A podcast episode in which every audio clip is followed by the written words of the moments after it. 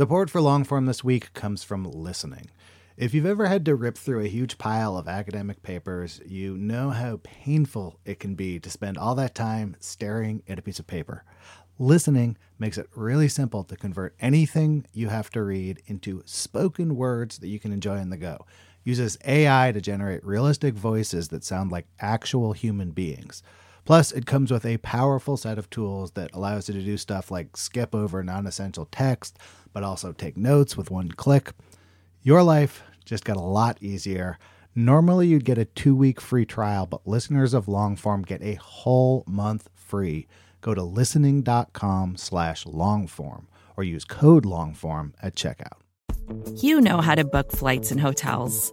All you're missing is a tool to help you plan that unbelievable travel experience. That's why you need Viator. Book guided tours, excursions, and more in one place. There are over 300,000 travel experiences to choose from, so you can find something for everyone. And Viator offers free cancellation and 24 7 customer support for worry free travel. Download the Viator app now and use code Viator10 for 10% off your first booking in the app. Find travel experiences for you. Do more with Viator.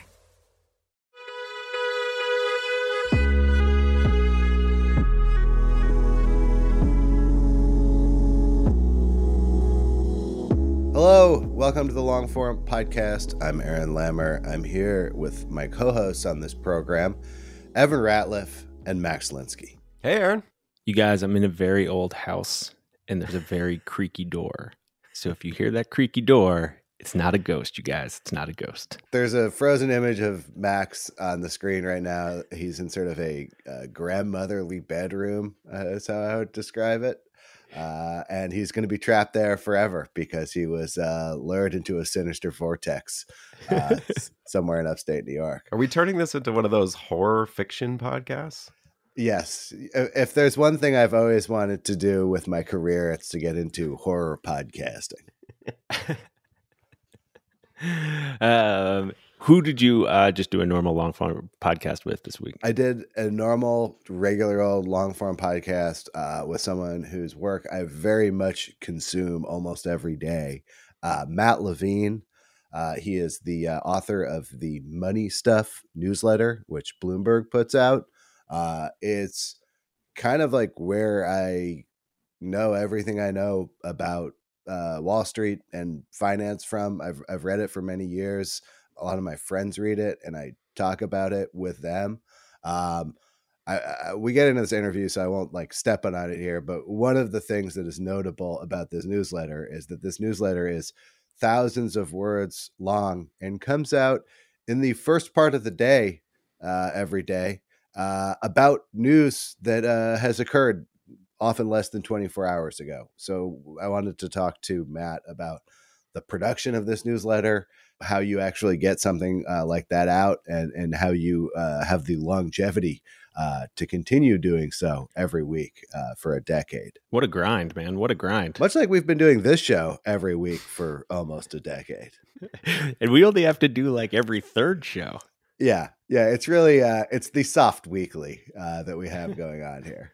We should also mention listeners who pay close attention will know that Evan has done not even an episode every three weeks for several months because he's been working on a podcast and it came out this week.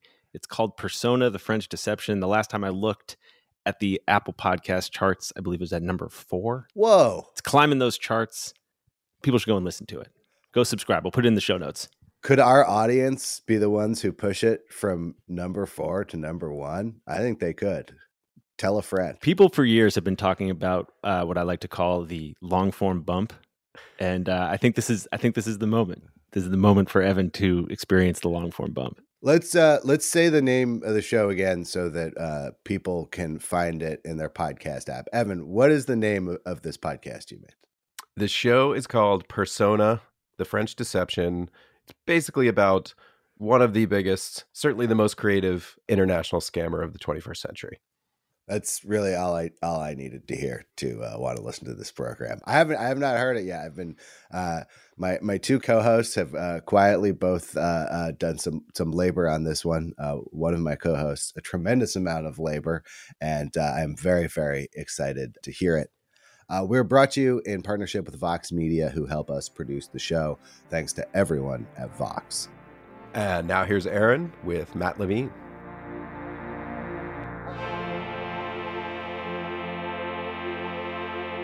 Hello, Matt Levine.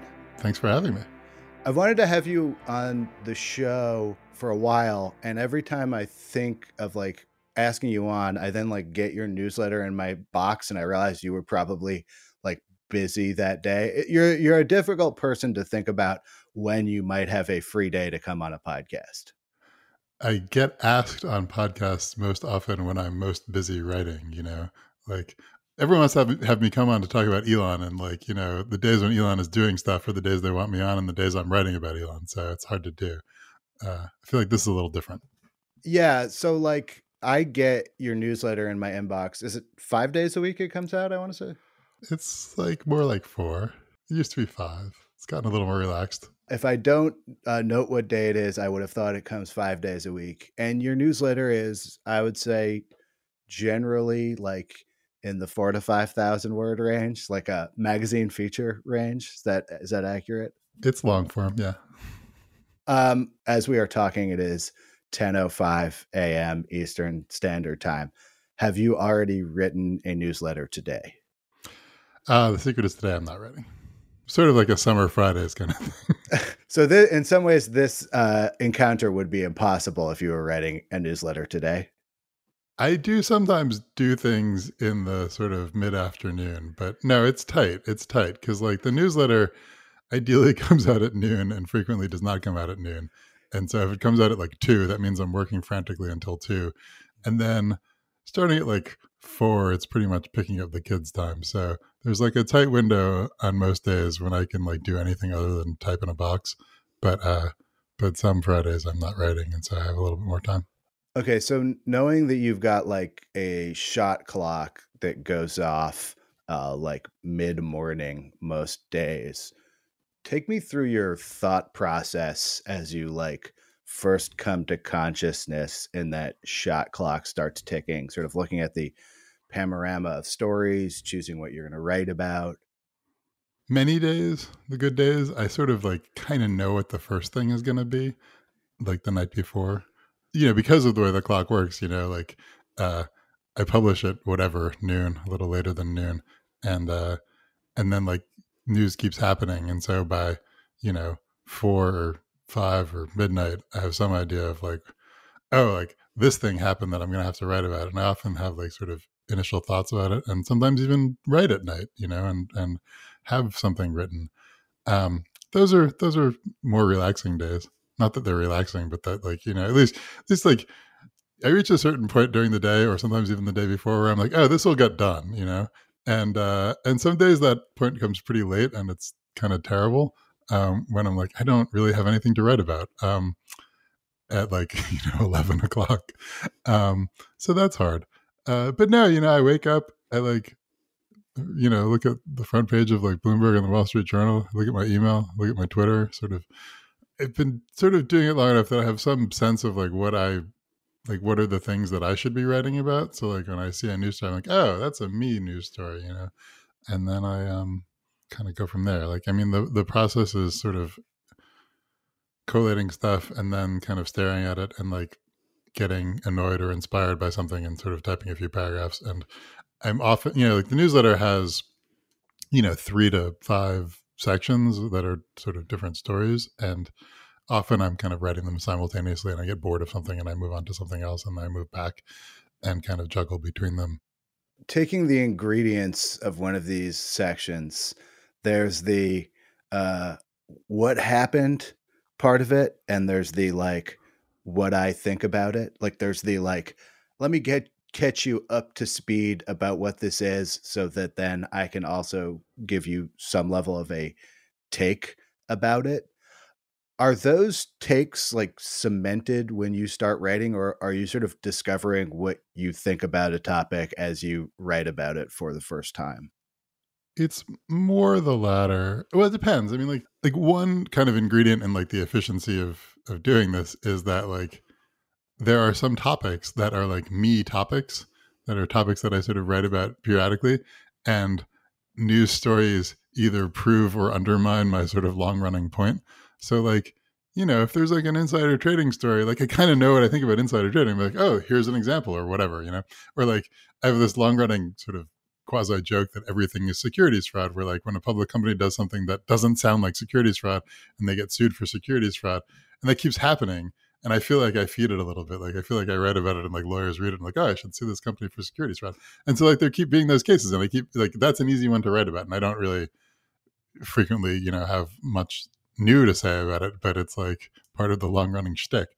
Um, you know, it's interesting. Like you say there are two ingredients. I actually like some of these things like there i think of there being kind of three ingredients which is like beginning with a sort of like general conceptual framing of like some aspect of like the financial world where i can be like this is how you know lending works i don't know whatever.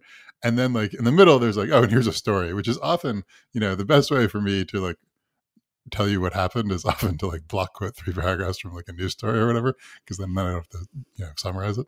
Um and like i'm not you know i'm not a reporter. Like i'm not like if someone else sort of accurately and clearly describes what happened then it's I'm, i love to quote them. Um, and then like you know the third part is like the take or whatever but it's like tying the the like general conceptual framing to the uh to the event that happened. And those are the most satisfying and often those are ones that i kind of wake up and, and write that day and do kind of figure out what i think as i write it. And like often like like those are the most satisfying because like i wake up like with like a news story. I'm like, oh, here's a news story. And then I'm like, how do I write about this news story? It's often like, let me take a step back and think about like what, like how like some element of finance works at like a deep intuitive level. And then I kind of figure that out, you know, or like I understand it better to my own satisfaction as I write it. And then I'm like, oh, and here's this news story that sort of illustrates that or whatever. Like, uh, and those are, those are the most fun.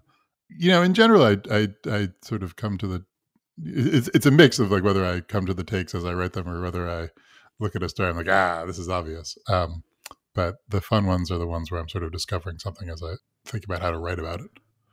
I, I agree with you actually that there are, are three ingredients, and in some ways that zoomed out like what is lending thing is maybe the most distinctive part of like I could identify your prose without your name on it. Actually, um, someone on Twitter recently made fun of it in a in a way that like like I, like the, I have a tic where I like write like five paragraphs of like conceptual like thinking about finance, and then I say anyway, and like have like four paragraph block quote from a news story. Um, it's just become a tic, but it's also like I, I don't know. I, I really like that. Um, even if I stop saying anyway all the time, like I like that like approach of like giving people like a sort of broad almost like philosophical like introduction to, to some concept and then being like and here's a news story. Yeah i mean i think most people's assumption is that finance there's a perception that there is this complexity to it that is somehow above the head of the uh, lay reader. And your writing often gives me the feeling that this is like simpler than people um, make it out to be. But in some ways, that is sort of the success of the writing. As you've been doing this like newsletter for years and years, how have you sort of calibrated like the sophistication, uh, knowledge of the financial industry, and like interests of the audience? Like, how much are you thinking about how is my audience going to read what I'm writing? It's hard because like there is a subset of my audience who is more expert on everything I'm writing about than I am. And certainly there's a large subset who are like just financially sophisticated. Whether or not they know more about a specific topic than me, they are, you know, hedge fund traders and, and investment bankers and whatnot, and they just they know a lot. Um, and then there's another, I don't really know the numbers, but like maybe a majority of my audience is smart people who are not quite like that. Um, it's a lot of like tech people. And the way I think about my audience now is that they are like smart and are interested in in sort of like structure and in like understanding the like processes and mechanics and economic intuitions of things.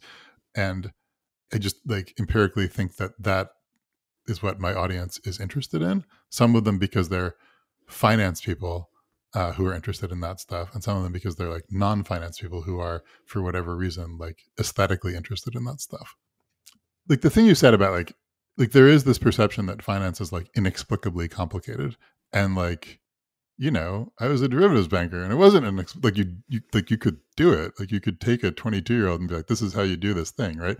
Um and so it's not that hard you know? But like i think that like there are people who have always been external to it right? Who are, who like come to it in journalism without like ever having like kind of worked in it. And who you know there are a lot of like professional incentives to to like make it look complicated and hard and opaque right? Because for one thing it's like a you know i'm a financial journalist i'm so smart because i'm covering these opaque derivatives that no one can understand right? And then for another reason it's like like an easy take to have about anything in finance is this is bad and scammy and uh, uh, I try not to have that take too much. You know, a lot of things are bad and scammy, so like, you know, like that's my take, like thirty percent of the time. But like, I try not to be eighty percent of the time. Uh, and uh, and like, I don't know. I mean, like, I, I came into this job in, you know, I mean, I came into like financial blogging in like 2011, and like the dominant mode of like writing about finance in 2011 was like these banks are evil, right? Because it was like the fallout of the financial crisis and like Occupy, and it was just like uh, just anything that a bank did, you'd be like, oh, this is why it's evil, right?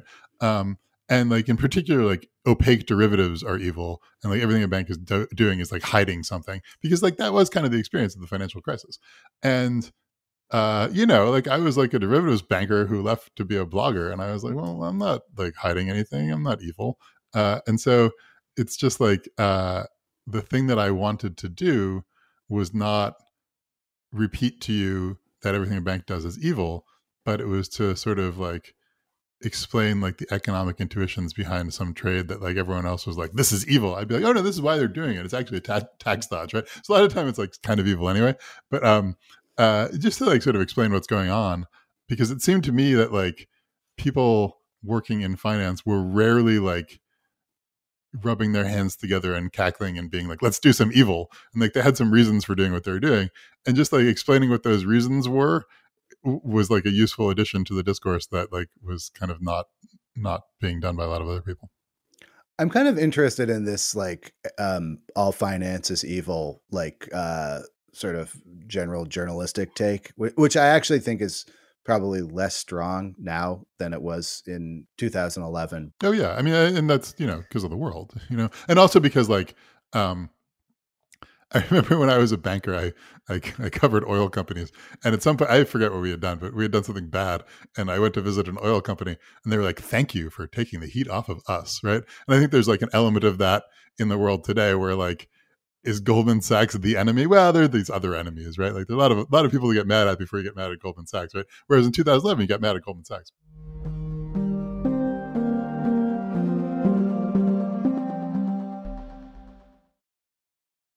Support for Longform this week comes from listening. If you find yourself behind the eight ball, needing to read a bunch of academic papers or journals or any kind of dense reading material, you might make your life a lot easier by checking out listening. It takes anything articles, books, PDFs and turns the text into spoken word that you can absorb no matter what you're doing. The app has lifelike AI voices complete with emotion and intonation that creates a realistic and pleasant listening experience. So I had to go into the city for some meetings. I needed to review some PDFs threw them in there, listened to them on the way. It was both pleasant and I kind of forgot that I wasn't like listening to a professionally done audiobook or something. Like very quickly, the voices sounded totally natural and human to me. This listening app might just transform how you consume reading material and you can give it a shot yourself risk free. Now, normally you get a two week free trial, but listeners of long form get a whole month free. Go to listening.com slash longform or use the code longform at checkout. Listening. Your life just got a lot easier. Vox Creative. This is advertiser content from 26.2 Team Milk and their new docu-series, Running Sucks. Is running the worst? Yeah. Do you love it? Do you hate it? I hate it so much. I hate it so freaking much. That you're a real runner now! I hate it. I'm Abby Ayers, a 37 year old mom from Utah who found herself running across the Manhattan Bridge in my first race ever. Running Sucks celebrates women who run and the running communities that carry them across the finish line. Running helped me in so many ways postpartum. It really is about taking my power back and proving myself wrong. For every person like you, I'm telling you you belong, and I'm telling you you can do it. I never thought the words would leave my mouth, but yes, I'm planning on running a marathon. I can't even say it without laughing, because, like, who would have thought? Watch Running Sucks at runningsuckstheseries.com and learn more about how Team Milk is helping women runners across the country conquer their next course.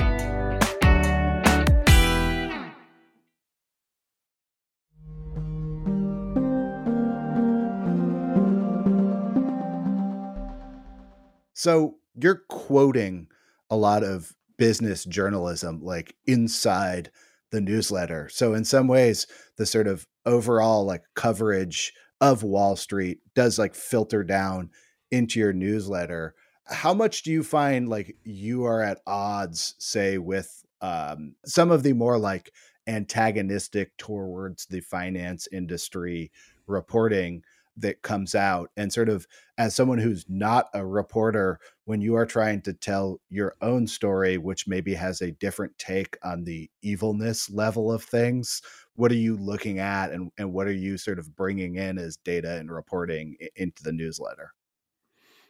I will say like like one sort of general like starting point is like i have been in this like quasi journalism business for like more than a decade now and I do feel like I've been like acculturated to journalism where like, you know, I work in a newsroom and like I have friends who are reporters and uh um but uh I mean the main answer is like like I'm not in the business of saying this isn't evil, you know? Like like I'm not like taking a side against like another side that is like this is evil. I'm I'm more like interested in explaining what is going on and doing that in a sort of neutral intuitive way. I mean like there's a story about um, aluminum warehouses. That's a few years ago. There's like aluminum that trades on like the aluminum exchange, like the London Metals Exchange or whatever.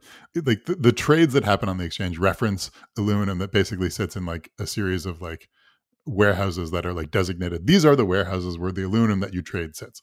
And uh, people got it in their heads that the, like Goldman Sachs or someone was um was like manipulating the price of aluminum and making beer more expensive. And so there are these stories that are like beer is more expensive because of aluminum manipulation. And there are these stories in the press that were like Goldman puts the aluminum in the trucks and drives them around the city and then puts them back into the warehouses to make your aluminum more expensive.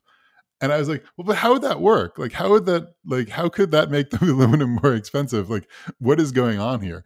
And so I eventually like figured out like how the sort of warehousing system worked and like what the like like why sometimes aluminum sat in these particular warehouses where it was more expensive to put the aluminum and why sometimes it sat in different warehouses where you just like because like the thing about like the story was like the warehouses are so expensive that now your aluminum your beer is more expensive. It's like aluminum you can just like put in your garage. Like you can just like you can leave aluminum anywhere. Like if if like the beer companies uh can't afford to pay the aluminum storage fees, they can just leave the aluminum on the ground. So the story didn't make any sense.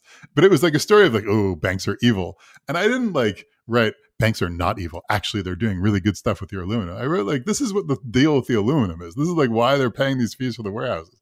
And that was a complicated thing to figure out sort of like it's it's like not intuitive why they do it but like you can eventually sort of tell a satisfying story of like in order to trade like these these the sort of like abstract aluminum futures contracts, you have to have a sort of reference set of aluminum that sits in these warehouses that are like bound to like deliver into these future contracts. And like the the the price gap between like just any old aluminum and aluminum in those warehouses can vary. And it's not a story of like a vast conspiracy to make your beer more expensive. It's a story of like market structure. Uh so I don't know, like that's what I like that's what I do, you know. I try to like expect like it's never like someone writes these bankers are evil and I'm like actually these bankers are noble people. It's always like well this is what they're thinking. Like this is how they're trying like this is like the thing that they're trying to do. And so, and like most of the time that's like maximizing their own compensation, right? But like in a context of like if you just like lie to people and steal their money, like eventually you, you have to stop doing that. right it's like there's some they're doing something that they think adds value, or that someone thinks add, adds value, or that is something other than just like cackling and being evil. Yeah, I mean, you see these dynamics a lot in. Uh, I mean, I apologize to all the listeners to the show for me constantly driving everything to crypto. But look, Matt also talks a lot about crypto, so it's a place of overlap between us here, where someone will say something like, "All NFTs are wash trading. It's all wash trading. There's no real buyers." And the idea is kind of, "This is so stupid. No one could be really doing this." And I'm like, "What if the truth is people really are trading the monkey JPEGs?" that's just as weird and entertaining and potentially like disturbing about the world. Uh, it doesn't have to be like fake for it to be interesting, and it doesn't have to be like all a, a facade. Uh, it's unlikely to me that any of this stuff is entirely like fake or entirely nefarious. It's more just sort of like a confluence of a bunch of different human actors acting in self-interest and weird interest and interest in monkey JPEGs. I guess I was thinking about this because your most recent newsletter or one of the ones this week was about this insider trading scandal at OpenSea, which has now re- resulted in um, charges. And so just like unpacking that issue has like several degrees of depth about the history of the SEC and like what insider trading is do you feel at this point like when you're taking on a story like that are you sort of building on the like 40 other columns that have touched on insider trading uh, over the course? Probably more than 40 honestly. Oh my god it's like 400 but yeah no absolutely like there are a couple of like topics that i kind of know from my former life as a lawyer and a banker and then there are a couple of other topics that i've just like spent a lot of time on as a writer for 10 years. And first of all like everything I read about those topics builds on them. But then also, secondly, like every so often they kind of like break through into being of interest to people. And then I'm like, ah, this is like my time. Um, and like, particularly, I, you know, I mentioned Elon at the top of the show, but like Elon Musk buying Twitter, like I was an M&A lawyer for a very brief period. And I don't write a lot about like the remedies in merger agreements because like that sounds boring and like people are not like super like when a deal is signed people are not like oh tell me how they can get out of the deal right? But then elon signs a deal and everyone's like the most important news this week is whether elon can get out of the deal and then it's like really fun to write about that. Um the gamestop was like that too like gamestop was like the biggest news like not in finance like it was like the biggest news story for like a week. Um and things like how does delta hedging of options work? Like that was my job for a while. And so writing about market structure was like boring and no one ever wants to read it. And like I do it sort of dutifully. And then like for a week, people are like, oh, I really need to understand market structure because it was like this huge news story. So those things are fun where like the kind of like more technical dorky stuff that I read about like sort of breaks through into public consciousness. Is the finance news cycle getting more entertaining? Like you've cited GameStop, Elon, uh, monkey JPEGs. When you were doing this five, eight years ago, was there the same number of entertaining stories uh, per week coming out? You know, it's interesting. I mean, I think the answer is yes. It is more. It, it's stupider, which is like, which is a mixed bag. Um, like people get mad at me. They're like, you used to write about like complicated derivatives, and now you write about monkey JPEGs and Elon Musk. Um, the the Elon stuff is all kind of real stuff. Where like I would have written about it five years ago if like some boring person was like contesting a merger, but like no one would have read it, right? But it's Elon Musk, so it's like fun. And and just to be clear, I'm not saying entertaining with like scare quotes. I literally mean I wake up more and your newsletter comes out and I'm like, oh shit, the newsletter is about this. I really want to read about it. Yeah, I think there's like it's definitely true.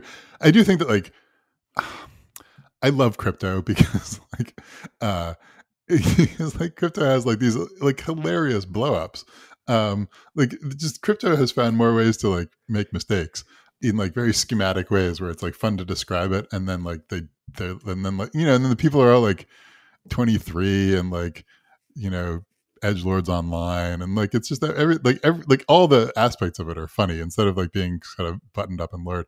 I will say that like i think about like my career and like what's been entertaining like when i started in like 2011 it was the fallout of the financial crisis and there were a lot of like enforcement cases and lawsuits coming out of the financial crisis that I thought were really interesting.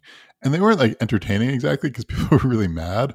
Um, and it was like, you know, sort of like the wounds were still raw. But um, there was a lot of material that was, uh, you had a real window into like what complicated things were going on because like you could read these like these complaints against like CDOs and whatever, where like a lot of like the dirty laundry was really getting aired in a way that I thought was really interesting and satisfying for like someone who wants to write about like you know complexity and structure and and in in a way that I thought was pretty entertaining. But now like all the fun is in crypto and like like it's very entertaining, but it's like you sometimes you sometimes feel like I wish there was more here, you know. But I can't really complain. Um, like the GameStop stuff, like I you know GameStop was very entertaining and definitely like raised my profile where like people were like, oh, come on like TV shows to talk about GameStop. Uh, but um, I never knew what to say about it because like there's nothing there. you know, it's just like these people bought this stock and it went up. Uh, it it it felt like like I'm I'm trying to be in the business of like explaining things in a like conceptual, intuitive way, and I just I don't have an intuition for GameStop, and I feel like that a lot now. I don't really know what Elon Musk is thinking. I don't really understand why people want the monkey JPEG so much. And so it's like it's entertaining, but it's like it's like a little unsettling. What do you think about finance and uh, trading becoming sort of an entertainment product? Like when GameStop happened, people just like couldn't get enough. Like you, you would think that this was like uh you know uh feels similar to me to like sports or something like that. Like oh, what's the new storyline? What's on Sports Center tonight? I, I I don't really remember that interest in uh in finance and trading before. Um and certainly like crypto as a driver of it and like sort of the interest in retail trading as a driver of it. But like what do you make of that and, and, what does it mean for you as someone who makes a entertainment product on some level about finance? Uh yeah i mean like professionally it's been good for me. Like um uh like i was like a dorky kid and like i like i remember like reading like liar's poker like in high school or something and be like oh this is really entertaining right? Um and like barbarians at the gate too which is like even considerably dorkier. Um I've always found it interesting. Like I've always found high finance interesting, and I think that like there is like a long running cultural like it's not like the main thing, but like there's like you know there's like bonfire of the vanities. There's a lot of like cultural interest in like in high finance as a subject of of of of, of entertainment and interest. I do think that like the last few years has been like like actually trading as entertainment, right? Like, and I think that like the there's a different character to that that I um I don't love like I don't like I I, I don't like I, I I don't like all my money is in index. I am the most boring investor, right? Like I sort of think like I worked at a place where like professionals like very seriously sat down and thought professionally about money and I was like I'm going to leave that to professionals and I was like, you know, give my money to some professionals to like do their their professional money thing for me. And the same that I wouldn't like, you know, pull my own teeth to go to a dentist. Like I'm not going to like do my own like trading. I'm going to like give my money to someone who's a professional. And like five years ago, I would have said like, and I did say, I, I wrote this for Business Week, that like that's just like the sort of obvious way things are going, and that like people are not, it's not like particularly fun to do your own sort of financial investing and planning, and like that's just the thing that can be outsourced to a robot, and soon will be and then like nope totally wrong like uh everyone finds it to be the most entertaining thing in the world. I do think like you know initially i was like explaining that and i think it's i think there's a lot of truth to this that like that was a function of the pandemic where like you couldn't do a lot of entertaining things but you could um you could sit on your phone and trade stocks and they might go up right? And i do think it's obviously a function of crypto which has like this real ethos of like everyone uh, you know runs their own wallet and you know is responsible for their own financial life and I don't like I don't like feel great about that like for the world. Like I don't like I don't think that that's a good development necessarily. And I feel like there are a lot of stories of people losing a lot of money, and there are a lot of stories of people making a lot of money. But that was like in the, in the context of a like you know broadly rising market, and uh, people seeing investment as entertainment feels like a step back for their uh, finances and probably also for entertainment because it's not that entertaining. But for me, you know, like people want to read my newsletter, it's it's fine for me. Can we talk a little bit about your life before 2011? Sure. Before you started waking up every morning and writing four to five thousand words, four to five days a week, what were you doing? And and I guess like going back to college, like what what did you want to do with your life?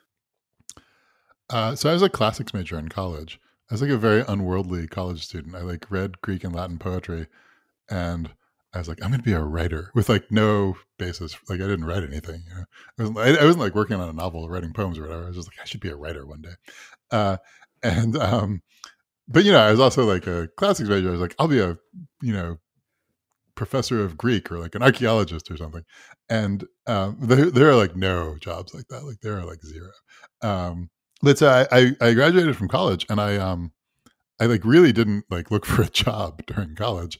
And sort of towards the end, I scrambled and actually the chair of my department was like, this like high school public high school, you know, nearby is, is looking for a Latin teacher. So I, I ended up teaching high school Latin for one year as a sort of like seeing if I wanted to do classics as a career. And I sort of was realizing that was a bad idea. And so I applied to law school, as people do when they get classics degrees. Uh, and um, I went to law school and I thought that a lot of the sort of like, like constitutional law. It's like I'll be a con law professor and I'll tell people why, like you know, the constitution, like free speech is good or whatever.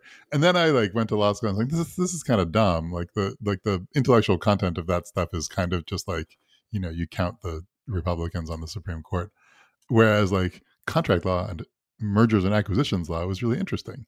So I the summers in law school you like go work for something and and like the thing you might do after law school and so i got a job at a firm doing m&a law and i was like this is really fun and like my summer experience was like i was like up all night like negotiating deal documents and i was like oh, this, is, this is like interesting so I did that after like I clerked for a judge, which is like what one does. Um, and then I uh, I spent a year and a half as an M and A lawyer, like writing merger agreements and like negotiating reps and warranties and like just sort of like we once had a deal where we were trying to sell this company and there were like two competing bidder groups and we had them in conference rooms on different floors of our office. And we'd go to one group and they'd be like, this is our final offer, but you can't shop it to the other group or it'll explode. And we're like, we're going to the bathroom. And we'd like go upstairs and shop it. It was just like very like um real like barbarians at the gate stuff. And it was really fun. But um uh I was working just this is like 2006, 2007, which is a real M&A boom. And I was working at like the hardest working M&A law firm. And so I was just doing 100 hour weeks and never sleeping. And like my body was breaking down and so i had to leave and i didn't have time to look for a job but someone who worked there who had left even before i did called me from goldman sachs being like do you want a job and i said is it better than this job and he said it's a little better than that job and i said what are the hours and he told me the hours and we walked through like his daily schedule and i was like yeah that sounds a little better i'm doing it so then i went to goldman uh, and like knowing nothing about anything like i was like i went to this weird desk that did corporate equity derivatives which i couldn't have told you what that meant like a week after I started. And uh, I did that for like four years. And um, I really liked it. Like I learned a lot. But, you know, you start in investment banking and you're like doing Excel and like kind of figuring things out. And then you end up like as a vice president, like getting on planes and meeting corporate treasurers and being like, hey, here's the rate you could get in the convertible bond market and hire the kids, you know? And like I, I was never I was never good at that and I didn't like flying. So I didn't want to keep doing that. And again, did not have a good way to look for a job and did not really know what I did want to do. But I'd always sort of thought, I want to be a writer one day without ever writing anything. And, uh, and so I, um, I basically tried to quit without another job lined up. And my boss was like, no, no, no, don't quit now. Like, take a leave of absence. Like, we'll, we'll give you some vacation or something. And then Dealbreaker was hiring, and like I kind of knew some of the people there, and and I just like sent in my like dumb application, and they're like, sure, whatever, come here.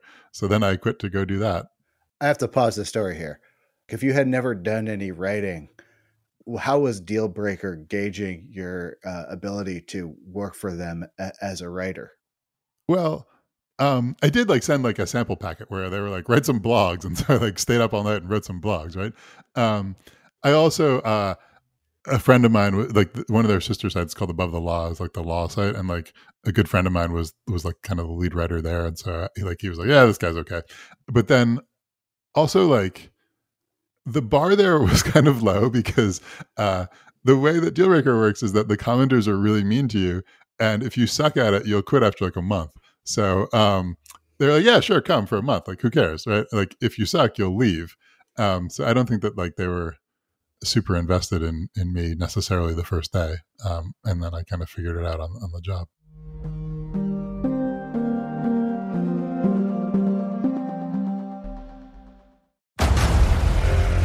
Discover why critics are calling Kingdom of the Planet of the Apes the best film of the franchise. What a wonderful day! It's a jaw dropping spectacle that demands to be seen on the biggest screen possible. We need to go. Hang on. It is our time. Kingdom of the Planet of the Apes. Now playing only in theaters. Rated PG 13. Some material may be inappropriate for children under 13. When you need mealtime inspiration, it's worth shopping Kroger, where you'll find over 30,000 mouth-watering choices that excite your inner foodie. And no matter what tasty choice you make, you'll enjoy our everyday low prices, plus extra ways to save, like digital coupons worth over $600 each week. You can also save up to $1 off per gallon at the pump with fuel points. More savings and more inspiring flavors make shopping Kroger worth it every time. Kroger, fresh for everyone. Fuel restrictions apply.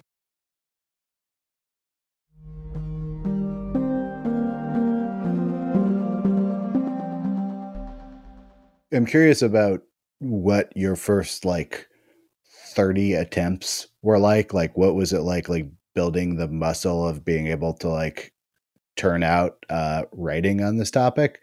And, and I'm also curious, like coming from that background where like the commenters were very loud. Uh, I, this is like a, I feel like a hallmark of sort of the, the Gawker era of um, media, where like like the commenting was like 50% of the experience um how do you feel like sort of having a like a lot of instant feedback crafted what what you became as a writer? Uh i'll take the second question first. I um i didn't read the comments it was it was bad. Uh i was I, I was like i should read the comments but i just i'm not i'm too fragile. So no when i started there it was just me and and bess levin who had been kind of running the site for a long time and who's this sort of great genius of like comedy in general and like financial comedy in particular. So she would read the comments and be like you're doing good. It's okay. Like she would she would like if anyone was like here's a factual error she'd like flag it for me but otherwise i wouldn't read the comments. Um no i mean when i started like like bess was like this great genius and the site was sort of beloved because of her and it was like it like had some like sort of like gossip and like news about bonuses and news about layoffs but it was like largely a financial comedy site where like she would write like jokes about stories um and so that was kind of what i tried to do um and I, yeah i was like trying to be Bess essentially right? Like i i had sort of grown up on internet writing and like you know i liked gawker and i liked like the sort of long run of dealbreaker and like particularly the Bess Levin version of dealbreaker. And so i was sort of trying to do that and like write snarky jokes about financial stories. And i did that for like a week and i was like this is really ter- this is really hard. And bess was like why don't you write about like something that you know about like some like some financial story where you like and so I started to do a little of that, and like people like, oh, this is good, and like I said, okay, so like there's like some some some. This is like literally within the space of like a week or two, there were like clear rewards to like writing like a little bit nerdier and a little bit more technical and a little bit less like trying to make jokes. And so that's kind of what those first 30 attempts were. It was like sort of like like there's a, the dial was kind of turned all the way over to jokes, and then I kind of turned the dial more towards like technical and like that you know like i didn't get the, the sort of immediate feedback from the comments in the sense that i didn't read the comments but um you get the immediate feedback of like writing every day and being like this felt good this felt not good right so like you the, the there was a sort of like fairly rapid evolution to like stuff that i felt like i could do and not like struggle to come up with jokes you know maybe not like in the early days but like certainly now and you know since you've been doing the column at uh at bloomberg uh, I've interchangeably used the word column and newsletter. I don't know what the difference between a column and a newsletter. Yeah, I mean, I can tell you, like, like I was, I was, you know, at Dealbreaker, I was a blogger, and when I got hired at Bloomberg, I was essentially a blogger slash columnist where I wrote, you know, zero to two pieces a day that were sort of standalone pieces and got published whenever and got pushed out on the web. And at some point, I was like, what if I did a newsletter? And this was like in the glory days of like Today in Tabs. And I was like, I'm going to do that. And it wasn't really like initially it was like I would write like one paragraph about five different stories and then like it just that became my only output and I the it got longer, you know. Um so like I've been a blogger in some capacity for like I don't know like 11 years but like actually having a email newsletter that went out to people's email is like maybe 7 years old something like that. I guess actually that sort of dovetails with where I was going with the question, which is like, so now that you have a newsletter, you know that a set group of people read that newsletter or at least receive that newsletter every day. And as I understand it, and sort of the impression I've gotten from like following you on Twitter and seeing people in your, you're interacting with is like a lot of people who work at Goldman Sachs and on Wall Street uh, read the newsletter. In fact, there's sort of like a culture of people reading the newsletter and responding to it and talking to each other. What's it like for you to be like sort of covering these industries, but knowing that they are also like an audience for the newsletter and that the you know the real people involved are probably going to see your writing uh, on what they're doing. You know i mean it, it like it, it makes me want to get things right because if i get them wrong a knowledgeable person will make fun of me. Or not. I mean really send me a very polite email being like oh you got this a little bit wrong. I'm like Arr. um it makes me not want to be a dick uh like i write a lot about people who have been um you know gotten in trouble with the SEC or the Justice Department, and like like a surprising subset of them will email me, and often they'll like often I will have made fun of them, and they'll be like, "That was pretty fair." And I'm like, "Oh, okay, good." I, I have a couple of people who I've written about who are like really mad at me, but like it's it's surprisingly uncommon, like even among people I've made fun of, and and like who've gone to prison. Um, but I'm conscious of that. I try to not like like just be cruel to people, and particularly like people who have been arrested. I try to like not just you know pile on their problems. So those are the main things. I mean i don't know. It's it's it's weird. Like you know deal breaker there was like there was a real sense of like you know there, there was a, a really active commenter community that again i didn't know didn't usually read the comments but i did after a while. Um and there was a real sense that like what you were doing was like like part of the product was like creating this community of of like people who were like deal breaker readers and like who worked on Wall Street. And like so we would like cover vending machine challenges where like you know some junior analyst on a trading desk would get you know paid a thousand dollars if he ate one of every item in the vending machine. And like they'd send us frequent updates and we'd like write about them. And like people yeah like there's like a sort of like sense of being the water cooler.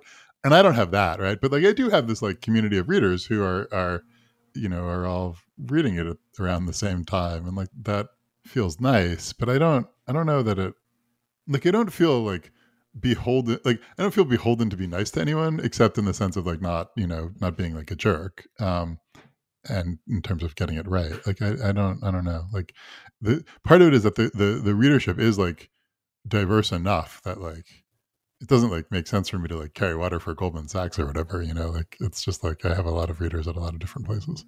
Um, and to the extent I'm like too nice to to some financial institution, like someone on the other side of the trade at another financial institution will email me and be like, "Yeah, you let those guys off easy," you know. So there's a certain degree to which I think for people who cover like sort of thinking like a system, that the newsletter is a really good format because you're getting to check in like sort of daily from all these different angles of a larger system in, in a way where like look i'm i'm not going to read a 400 page book about like how the finance world works i i'm willing to read a few thousand words every day and kind of see a new little piece and see how some of the larger puzzle pieces fit together. And so the process of, of reading over years is sort of like building up this knowledge base where I actually enjoy reading it more now because I understand it better because something I read two years ago. I, I, feel this way about your newsletter and uh, shout outs to Noah Smith. I also really enjoy his newsletter. And it's like, they're, they're kind of like larger works that are being contributed to every day. Do you think of like the larger body uh, of your work? I, I do. I, I don't think of it clearly. People, people are like, you should just do a like you should do a book that's a collection of your greatest hits. I'm like, I don't think that works, but like I wish like I could do something with this larger body. Um, no, I do think about it. I mean, like I you know I link constantly to myself, which is annoying. Um, but right, I mean, like to me, I feel like there's like you know some there's like some themes and some like conceptual takes on like how the financial system works, and then there's like daily updates that are like here's an example, here's an example, here's an example, right? And so I can't write like the explanation that everything is securities fraud every time I write about everything being securities fraud, right? Like I have to be like, most of you have read this before, you know, and like I'll link to it and I'll like maybe do a one sentence summary, but I'm not going to be like, this is the argument, you know, because it's like, come on, man, like how many times am I going to type that? Or are you going to read it? Um, so there is there is like a like an extent to which like I do try to write things that are clear to people who are coming to it for the first time, and particularly like you know like the first section there'll be like a long conceptual like explanation of something i like that like I would hope that like a person who's never heard of me could read that and be like, "Oh, this is interesting." Um, but no, a lot of it is like is like one sentence. I say this a bunch of times. Here's another example, you know. Um, and so it's definitely like uh, I think it is. I think it is more fun to read if you read it every day, or at least many days. Are there any sort of larger projects that you've dreamt about doing, or do you want to do anything different than coming out with this newsletter? Uh, it must be difficult once you've sort of found a format that works really well for you to think about doing anything other than that format. Yeah, I'm really tired, but like I really like the newsletter format. Like it's hard to do it every day or four days or whatever, but I really like it. It's like it kind of fits my like metabolism. Like I like I would have a hard time writing a weekly column or whatever, right? And I really like being in people's inboxes every day. I really like sort of the immediate feedback. I really like if I say something that I'm like, oh, I like missed the nuance there. I can just write it tomorrow. You know, um, it's really it's a good format for me, and it seems to be working. And like the the you know continue to be in this weird newsletter boom, so where people like getting newsletters, and so I'm I'm happy to do it. So I don't really like have a sort of strong desire to change. I do feel like I ought to write a book because like I ought to have written a book. Um, and I do think that like like where I'm coming from for a book would be something like, you know, those like conceptual framings of like financial topics that begin some newsletters and like trying to take a further step back and try to try to explain like a large chunk of the financial system in some way that is conceptual and intuitive and accessible to people without a lot of background knowledge, but that also tells people in finance something about themselves where they can be like oh i hadn't thought about it that way but like stepping back to, at a high level like that's that's that's right. Um that's kind of like the the the dream for a book project um but like i haven't written any of it yet so you know um basically i like wake up and type in a box and uh and i do that every day and that's still pretty fun for me. Thank you so much for this interview. I, I really appreciate it. Yeah thank you. This was fun. I hope i was okay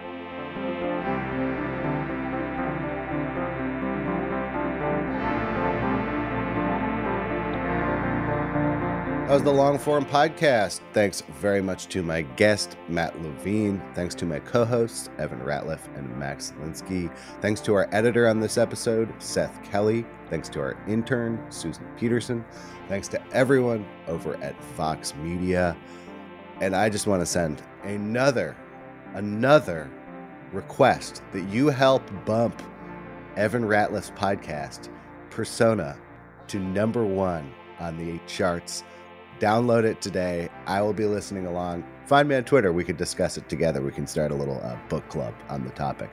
Again, Persona, search for it in the podcast app of your choice.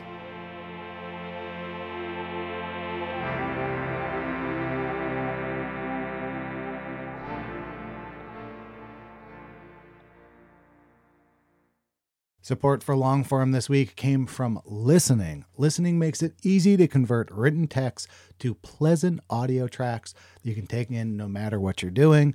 It offers AI voices that manage to express emotion and correctly pronounce complicated technical terms, all while sounding like actual human beings, not robots.